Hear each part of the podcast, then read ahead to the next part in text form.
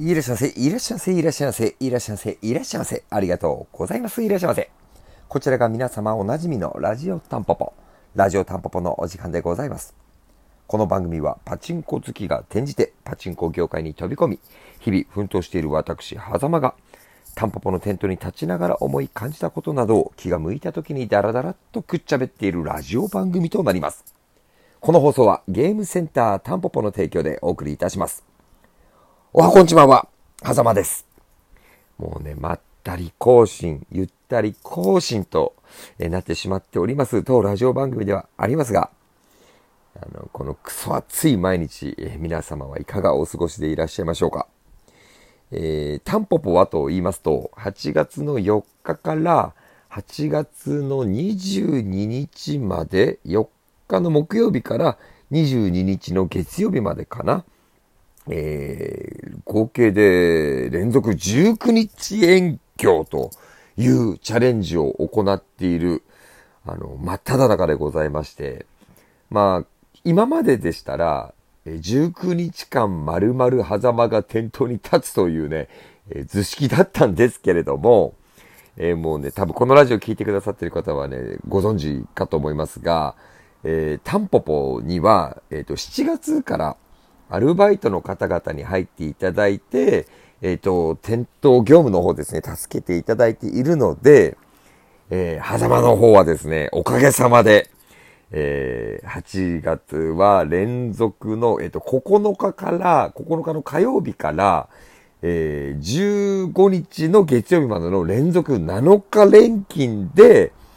あの、住んでると。いった、あの、形になっておりましてですね、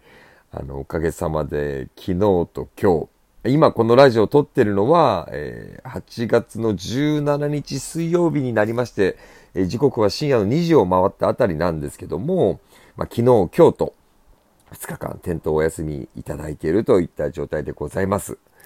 あの、ねちょっと、ゾッとするんですよ。今年の年始なんか、12年金とか当たり前のようにやってたんですけど、よく12年金やってたなって もう戻れない。もう戻れないななんて思いながら7連勤、えー、先日終わらせてもらったところです。まあ、昨日と今日はヒゲさんに、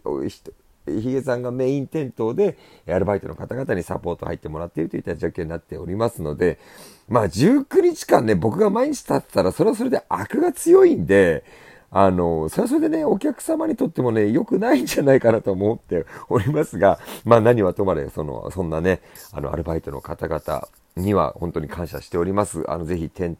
舗で見かけたら、あの、3人入ってもらったんですけど、みんないい人なんで、えぜひ声かけてもらっていただけたら嬉しいなと思っております。はい。あのー、まあそうだな、ちょっと今日特に話したいことっていうのが、あの、ちょっとタンポも関係ない話だからもうちょっと話すと、昨日はですね、そんな流れでお休みをいただいてまして、まあ ATM でね、振り込みとかの事務作業やってたんですけど、まあとにかく暑くて、顔からね、僕めっちゃ汗出てくるんですよ。で、その ATM で振り込み作業をやろうと思ってて、汗がボタボタ垂れて、タッチパネルに垂れちゃって、振り込みを押したいのに、預け入れのボタンを押しちゃったりっていう風にね、悪戦苦闘してたんですけど、あの、そんな時にですね、便利なのがタンポポタオル。えー、こちらがですね、肩からかけられる長いタイプとなっておりますので、暑い日の顔から噴出するあの汗ね、一拭いで、あの、バッチリ、あの、問題解決とタッチパネルのボタンもきちんと押したいところを押せるようになりますから、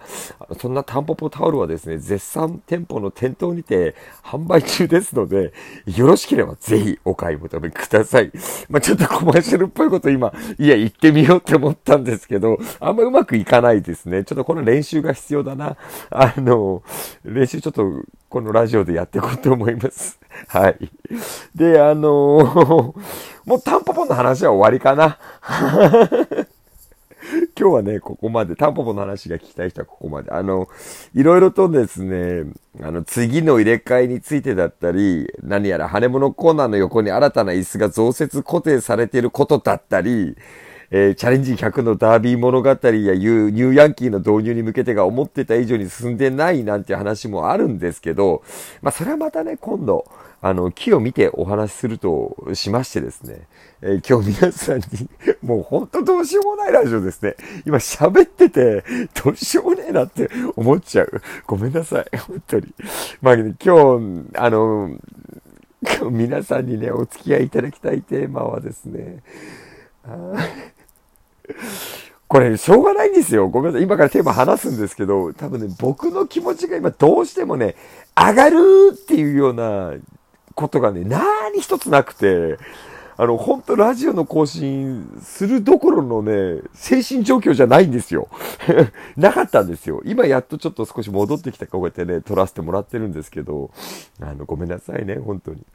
あの、今日話したいテーマは、まあ、便利な世の中になればなるほど、え、どこか物寂しくなっていく側面。え、こんなね、くっそ真面目な話をしたいと思ってます。どうしようもないですよね。もう、ヒゲさんからいつもね、メンヘラだって言われるんですけど、まあ、こんなことばっか考えてるから、こんなことしか喋れないですよね。はい。えじゃあちょっとやっていきましょうか。まあ、あの、今の時代、このね、令和っていう時代をちょっと考えますと、まあ、シンプルにですよ、すっごい便利になったと思うんです。あの、これ比較対象は僕がやっぱり10歳ぐらいのもう子供だった頃、30年前ぐらいと比較してなんですね。で、もちろんこれから先の、えー、時代を考えても、どんどんどんどん便利になっていくものだと思ってまして、まあ、ちなみにその30年前僕がね、子供の頃は、野菜を買いに行くときは八百屋さんに行ったし、お肉を買いに行くときは精肉店行ったし、電球や電池がなくなったら、電化製品店に行っていたという時代だったんですよ。あの、うんうんって言ってくれてる人が多いと嬉しいな、ここは。はい。で、真っ先に挙げられるのは、コンビニの件数が、ここ30年でめちゃくちゃ増えたと思うんですよね。で、まあ、コンビニの件数、ここ数年間はちょっと停滞気味ではありますけど、まあ、あとは他に増えたものっていうと、ここ20年ぐらいで、その各地方、各エリアで、大型ショッピングモールみたいなものも増えていったのかなっていう気がしてます。で、まあ、そこに行けば、コンビニにせよ、まあ、ショッピングモールにせよ、大抵の生活用品は揃うといったそのサービスがどんどん増えてきたのかな、なんていうふうに思ってまして、え、同時でもない、まあ、同時期かな、同時にですね、ここ30年ぐらいで、インターネットの普及なんかも、まあ、Windows 95っていうところあたりからどんどんね、メジャーになっていったような印象ありますけど、やっぱ95っていうと約35年前？95、35、30、30年前、ちょっとかけるぐらいなのか、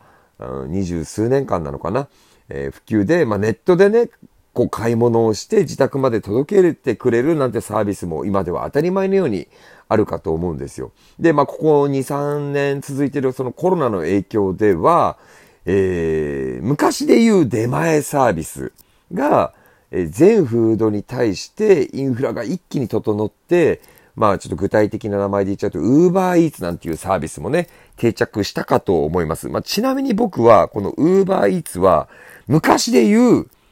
おだちんあげるからこれ買ってきてサービスだと思ってます。はい。で、だからその、なんだろう、その自分の子供におだちあげるからここ買ってきてよっていうのが、今はサービスとして体系化されて、その、これがこれを買ってきてほしいっていうのをバーって何でも買ってきてくれると、もうなかなかすごい時代になったなと思ってるんですけど、まあこれ余談でした。まあとにかく家から一歩も出ないでも生活ができちゃう。なんなら仕事だって家にパソコンがあれば大抵のことは補えちゃう。ほんの十数年前はですね、うん千万円の設備投資をしないと、使えなかったテレビ会議システム、えこれも皮肉な話ですけど、コロナがきっかけとなって、ズームなんていうサービスがね、あの、飛躍的に世間に広く認知されたりしたと思うんですが、まあ、このサービスがびっくりすることに基本的に無料だっていうんだからね、これはもう本当に驚きを隠せないといったところなんですけど、まあ、面と面を合わせなくても最低限のコミュニケーションが取れて、まあ、仕事のプロジェクトを進められちゃうと。やっぱり改めて家から一歩も出ないでも生活が、えー、形成できちゃうっていうことは、本当に今の時代の便利さなのかなと思っております。まあもちろんこれは職種にもよりますけどね、その、ね、やっぱりどうしても外に出て勤務しなきゃいけないという仕事もありますけど、まあそんなような風にあのずっとここ最近考えてまして、まあパチンコ店、我々がパ、我々はね、やっぱここの業種で生きてますから、パチンコ店もどんどん減ってって、街の青果店も精肉店も電気屋さんも、あの、ブティックもどんどんどんどんなくなっていって、まあ、大手企業の大型店舗がね、その資本力のある、資金力のある企業がどんどんどんどん業績を伸ばしていって、